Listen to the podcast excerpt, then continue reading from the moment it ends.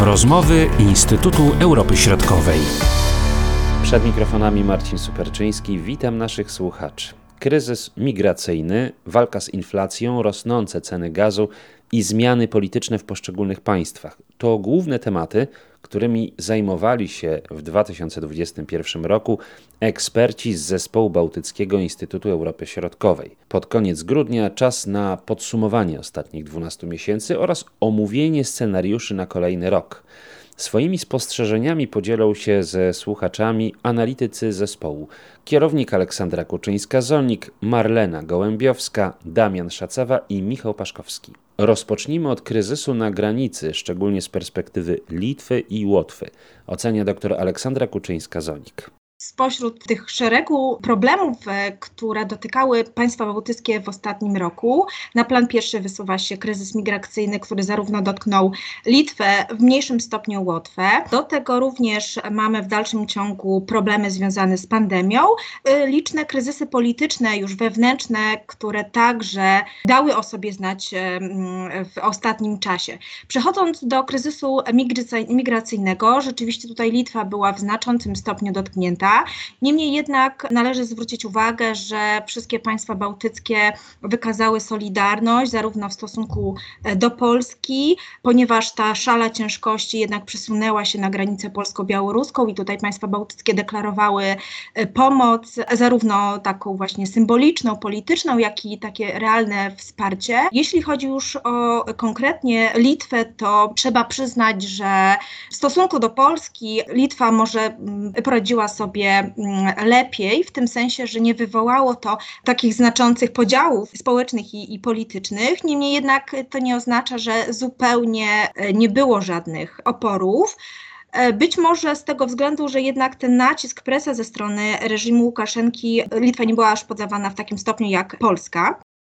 I przechodzimy do gospodarki. Recesja, inflacja i nie tylko. Marlena Gołębiowska. To analizując e, rok 2021, e, trzeba zobaczyć, co się działo chwilę przed, bo, bo, ciężko tak ten rok analizować w oderwaniu. No i wiemy, że w 2020 e, roku mieliśmy recesję. Recesję w zasadzie w prawie we wszystkich państwach Unii Europejskiej. No a my jesteśmy w regionie bałtyckim i okazuje się, że ta recesja nie była aż tak głęboka. E, dzięki skutecznym środkom powstrzymywania, e, powiedzmy, że dobrze funkcjonującemu systemowi opieki zdrowotnej, no i to co kluczowe, szybkiemu wsparciu publicznemu dla firm i gospodarstw domowych, udało się w 2020 roku uniknąć e, dużej recesji. Litwa zajęła drugie miejsce pod tym względem w całej Unii Europejskiej, bo tylko 1% tej recesji, niespełna 3% w Estonii i na Łotwie to podobne wyniki jak w Polsce. I rzeczywiście z takim poziomem niskim recesji, ten wzrost gospodarczy w 2021 roku nie był prognozowany na tak bardzo duży. No bo pamiętajmy, że wzrost gospodarczy jest tym porównaniem do roku poprzedniego, więc skoro recesja była płytka, to to odbicie powinno też być płytkie. Okazuje się, że wcale tak nie jest i to ożywienie w gospodarkach bałtyckich jest e, wyraźnie widoczne. Prognozowany wzrost już na podstawie dwóch kwartałów, które znamy, czyli już taka ta prognoza o wiele bogatsza, bo oczywiście nie mamy jeszcze pełnych danych e, gospodarczych za 2021, jest znakomita w zasadzie dla państw, e, jeśli chodzi o ten poziom wzrostu gospodarczego, bo prawie 10% to jest w Estonii, 9,6% e, wzrost gospodarczy, na Litwie 5%, na Łotwie 4,3%, więc to odbicie jest w, widoczne wyraźnie. No, mamy, jakie są motory tego wzrostu w 2021? Wszyscy mówimy o tym odroczonym popycie, czyli ten rok 2020 zdusił ten popyt i 2021 przyniósł odbicie. E, mamy oczywiście też, i to wskazywane jest w zasadzie we wszystkich raportach, które pojawiają się na temat państw bałtyckich, w tym wymiarze makroekonomicznym, e, unijne fundusze. One w przypadku tych małych gospodarek pełnią bardzo ważną rolę. E, no i Takim trzecim elementem są inwestycje. Tutaj rząd Litwy między innymi uznał rozwój regionalny za jeden z najważniejszych priorytetów na najbliższy czas, czyli nie tylko te inwestycje unijne, ale też właśnie inwestycje y, dotowane z, z publicznych środków e, tych państw e, i to inwestycje regionalne, które mają pociągnąć za sobą te inwestycje prywatne. Więc tak prezentuje się ten, te, te, prezentują się te dane i te motywy wzrostu za 2020 2021 rok.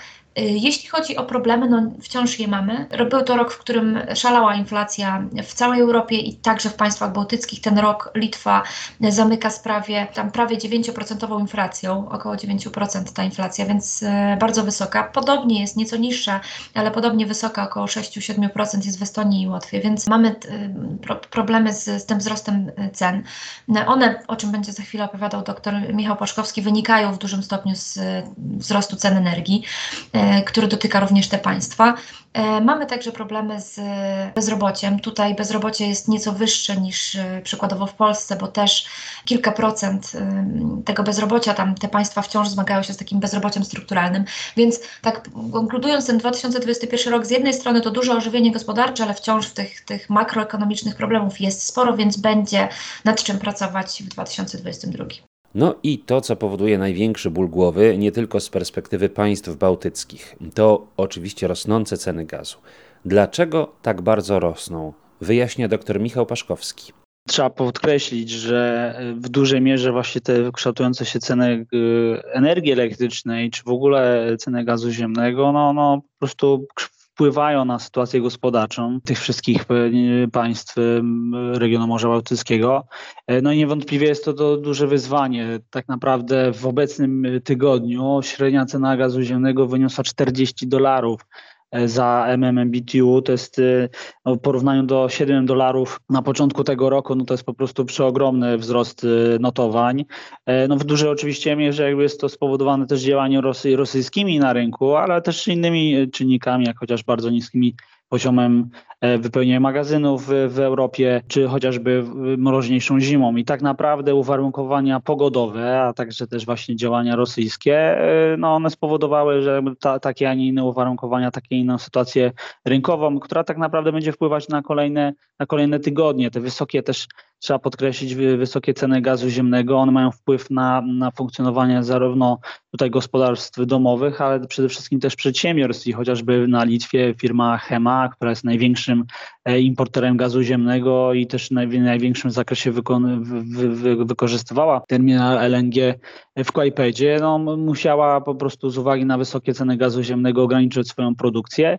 No i tutaj, tak jak jakby zostało wspomniane, po prostu wysokie ceny gazu ziemnego i wysokie ceny energii elektrycznej no, mogą spowodować no, duże perturbacje. I tak naprawdę od, można powiedzieć od kryzysu tego popytowego, które mieliśmy miejsce w 2020 roku, w 2020 roku zapotrzebowanie zostało zmniejszone różnego rodzaju ograniczeniami, obostrzeniami. I tak teraz mamy tak naprawdę kryzys e, podażowy, tak? Ograniczona dostępność e, surowców no, powoduje, że, że te mm, wyzwania, które są przed państwami Morza Bałtyckiego, Morza Bałtyckiego są po prostu ogromne. Problematyka rosnących cen jest także bardzo widoczna w państwach nordyckich, szczególnie w czasie kampanii wyborczych. Dr Damian Szacawa. Chciałbym odejść od tych e, problemów e, związanych z gospodarką i energetyką, ale nawet jeżeli mówimy o sytuacji politycznej, wewnętrznej sytuacji w tych czterech państwach nordyckich, które nas interesują z punktu widzenia regionu Morza Bałtyckiego, czyli Danii, e, Szwecji, Norwegii i Finlandii, no to nie, nie damy rady od tego odejść. Znaczy każda z partii reaguje, partii rządzących czy też koalicji rządzących reaguje na to, co się dzieje w gospodarce i w energetyce i reagują również ich wyborcy. E, I to e, generalnie doskonale było widać e, chociażby w przypadku Norwegii, gdzie cała kampania wyborcza przed wyborami we wrześniu tego roku była tak naprawdę zogniskowana wobec tego, wokół tego tematu, czy Norwegia, jaką, Norweg, jaką politykę klimatyczną, energetyczną powinna prowadzić Norwegia. Oczywiście były kwestie związane z podatkami, ale tak naprawdę patrząc też przyszłościowo, to to było, e, to, to było decydujące, czyli Norwegia, która jest jednym z państw eksportujących surowce energetyczne, e, państwem, które ma dość duże zasoby, mm, jeśli chodzi o wodę i hydroelektrownie stanowią tam bardzo ważny udział w miksie energetycznym. Partia rządząca e, Heire i e, premier Erna Sulberg no, nie potrafiła przekonać wyborców do swojej wizji. Władza przeszła w mm, ręce koalicji, która początkowo miała być koalicją trzech partii, ostatecznie skończyło się na koalicji dwóch partii, czyli Partii Socjaldemokratycznej, Partii Pracy i Partii Centrum. No i to co, to, to, co widzimy, tak jakby obserwując sytuację w Norwegii już e, po tych, e, po, po tych wyborach, no to e, widzimy, że partia pracy traci na, na, na, na, znaczeniu. Socjaldemokraci tracą i to dość wyraźnie po początkowym wzroście. To, to jest pierwsza kwestia. Zyskuje ponownie prawica, zyskuje ponownie partia konserwatywna. Podobnie wygląda sytuacja w pozostałych państwach, których nie było wyborów, czyli zarówno w Danii, jak i w Finlandii, gdzie wybory były w 2019 roku i czekamy na te wybory w 2023. W każdym z tych państw e, widzimy spadek poparcia dla e, partii rządzących. E, w Danii on się utrzymuje jeszcze na minimalnie wyższym poziomie, tam jest w okolicach 50 z kawałeczkiem dla tego bloku czerwonego, czyli partii, które wspierają socjaldemokratów, mniejszościowy rząd Mette Frederiksen. W Finlandii sytuacja jest no, zupełnie odmienna, ponieważ ponieważ tam już od dłuższego czasu e, przewagę ma Partia Narodowej e, Koalicji oraz e, prawdziwi Finowie, czyli partia, partia Finów, a więc partie znajdujące się obecnie w opozycji. W Szwecji z kolei, nawiązując już do tego, o czym mówiłeś, wydaje się, że zadziałał jednak efekt nowej pani premier. Mamy wzrost poparcia dla socjaldemokratów kierowanych teraz przez Magdalenę Andersson i powracamy do sporów politycznych z perspektywy Litwy i Łotwy. Aleksandra Koczyńska-Zonik ten kryzys polityczny, o którym możemy mówić na Litwie, był raczej związany może nie, nie, z tym, czy należy chronić granice, w jaki sposób, bardziej jak to odbije się na międzynarodowym wizerunku Litwy, ponieważ Litwa, zwłaszcza w ostatnich miesiącach po wyborach, bardzo mocno podkreślała tą rolę w obronie demokracji, podkreślała, iż jej rolą jest szerzenie praw człowieka, czy stanie na straży praworządności i praw prawa międzynarodowego. W związku z tym tutaj najczęściej pojawiały się właśnie w tej dyskusji, dyskursie, pojawiały się najczęściej argumenty, jak to odbije się właśnie na wizerunku międzynarodowym Litwy, natomiast nie było tutaj znaczącej dyskusji na temat właśnie przyjęcia bądź nieprzyjęcia E, migrantów, raczej wszystkie opcje, wszystkie partie polityczne opowiadały się jednak za bezpieczeństwem granic, za uszczelnieniem tych granic. Natomiast przechodząc już do kryzysów politycznych, to rzeczywiście tutaj warto wskazać Łotwę. W październiku nawet y, ta liczba zachorowań na 100 tysięcy mieszkańców była najwyższa w całej Unii Europejskiej, więc to również e, ma znaczenie. Zaufanie generalnie do partii rządzących na Łotwie jest e, niskie od wielu lat. Dodatkowo dochodzą problemy związane z komunikacją strategiczną, e, dochodzą problemy związane z komunikacją przeważającej większości w języku państwowym, co de facto ograniczało przekazy kierowane do mniejszości etnicznych i narodowych.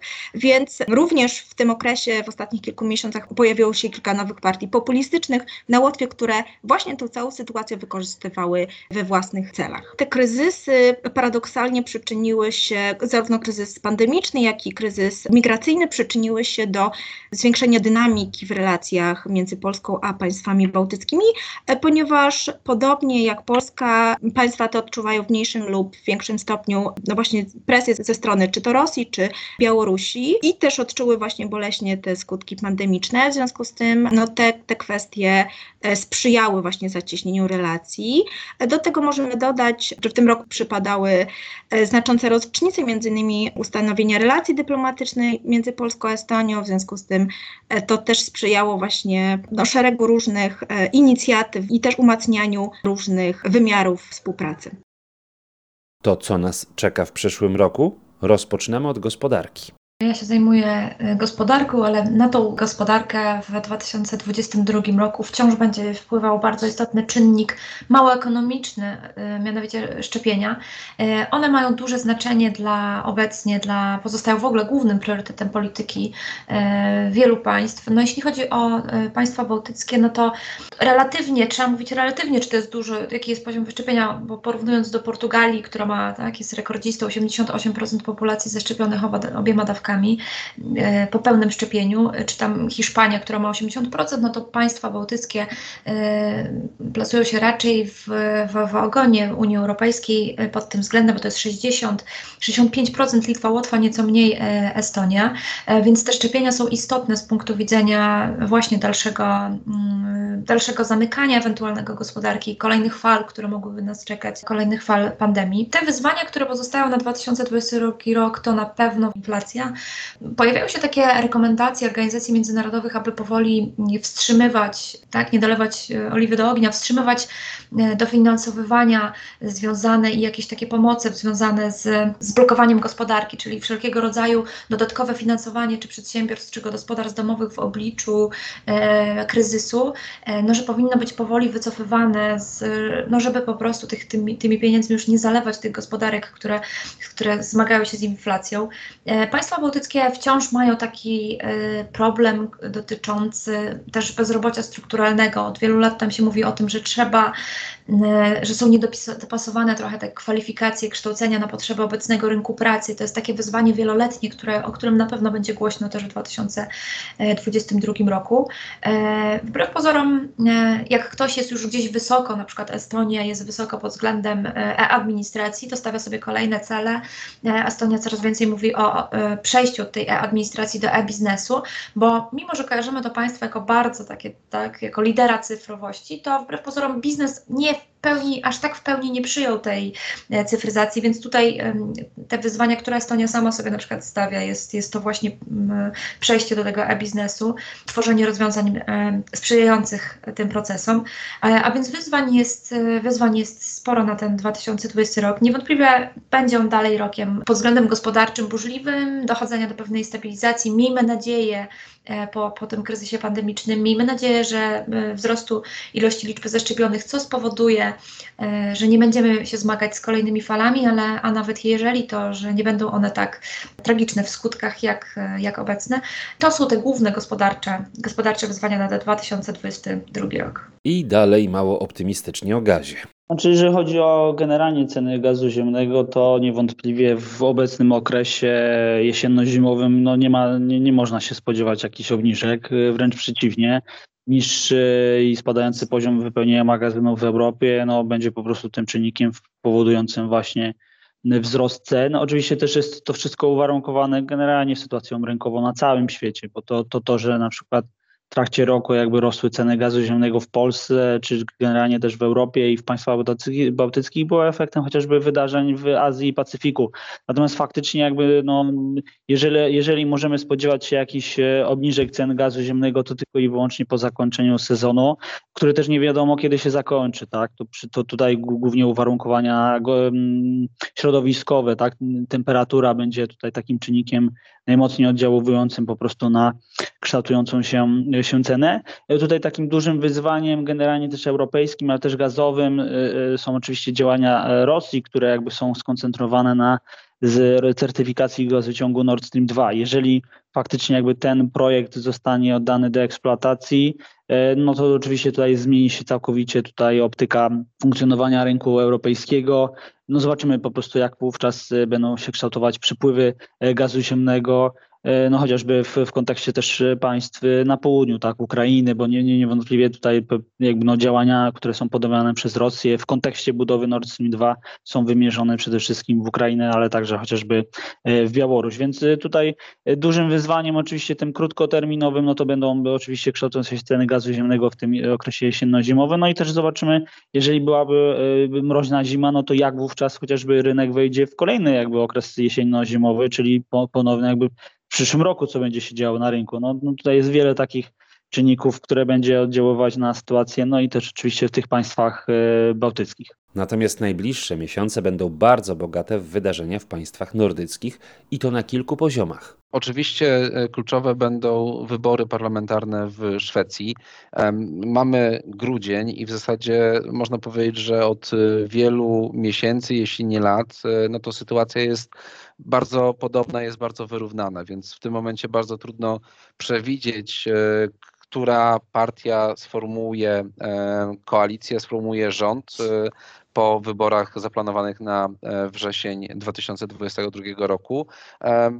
W dużej mierze w zasadzie no, wychodzi na to, że kluczowe będzie, czy, czy, czy partia szwedzkich demokratów będzie w dalszym ciągu E, trzymana z daleka od rządu, czy też będzie w jakiś sposób włączona nawet w formie takiego nieformalnego poparcia, jakiegoś porozumienia pomiędzy e, partiami centroprawicowymi a mm, a szwedzkimi demokratami. Tak jak to chociażby ma miejsce obecnie, gdy mamy to porozumienie styczniowe, na mocy którego e, partia Centrum i partia partia, partia Lewicy e, popierały mniejszościową koalicję socjaldemokratów i Partii Zielonych, czy też obecnie e, mniejszościowy rząd e, złożony z partii, z partii socjaldemokratów.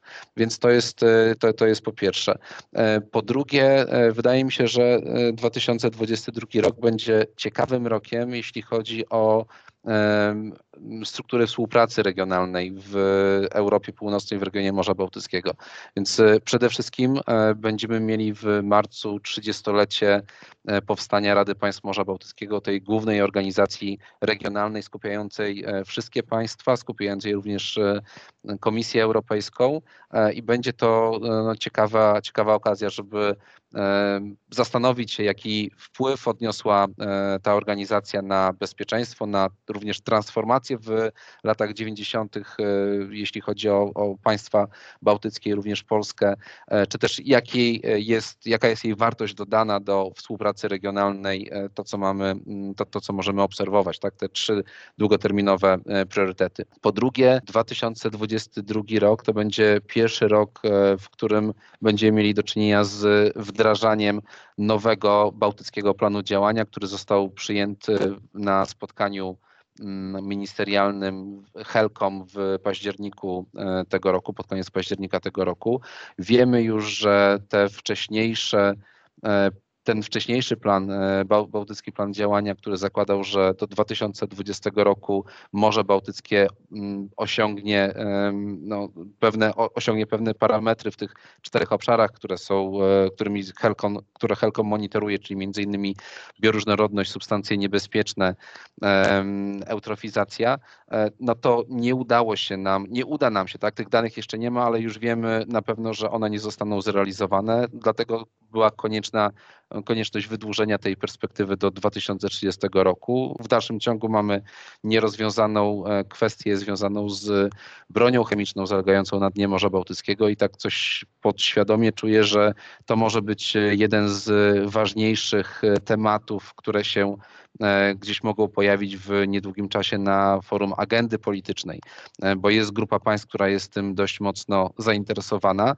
Wymagałoby to, co prawda, e, poprawy prawdopodobnie sytuacji politycznej, poprawy tego, tego środowiska do dialogu politycznego, również chociażby na forum Rady Państw Morza Bałtyckiego. I na koniec jeszcze mamy kolejną strukturę, czyli strategię Unii Europejskiej dla regionu Morza Bałtyckiego, która ma troszeczkę inny charakter. To jest pewnego rodzaju sieć networkingowa, e, gdzie również dochodzi, dochodzi do e, pewnych zmian, jeśli chodzi o państwa, które mm, koordynują działania w ramach obszarów Policy Areas i w zasadzie tak jakby te pierwsze, pierwsze wnioski po tej reformie są takie dość, e, powiedziałbym, ambiwalentne, bo z jednej strony e, mamy podsumowanie tego, co się wydarzyło do tej pory, z drugiej strony mamy nowy pomysł na to, jak to ma działać, no i e, ma to być dużo bardziej sformalizowane, schierarchizowane, tak? Te zasady działania w ramach każdego policy areas mają być opracowane, co troszkę kłóci się z charakterem dotychczasowym tej współpracy, która była dużo bardziej oparta na networkingu, na e, sieciowaniu i szukaniu takich e, powiązań, szukaniu partnerów do realizacji wspólnych projektów. No teraz to będzie musiało e, tak jakby być przetrawione, tak? I, i, i być może ten 2022 rok będzie takim dobrym okresem do tego. Poza tym w relacjach pomiędzy Polską a państwami bałtyckimi nie powinniśmy się spodziewać większych zmian tutaj nie nastąpi e, żadna zmiana, jeśli chodzi o relacje polityczne czy gospodarcze. E, wydaje się, że państwa e, w dalszym ciągu będą współpracowały i nic tutaj nie, nie, nie będzie, nie stanie na przeszkodzie, żeby tą współpracę intensyfikować. Mówiła Aleksandra Kuczyńska-Zonik, a wcześniej Marlena Gołębiowska, Michał Paszkowski i Damian Szacawa. Dziękujemy Państwu za uwagę w tym roku i zapraszamy na kolejne rozmowy już w roku przyszłym. Marcin Superczyński, do usłyszenia. Były to rozmowy Instytutu Europy Środkowej.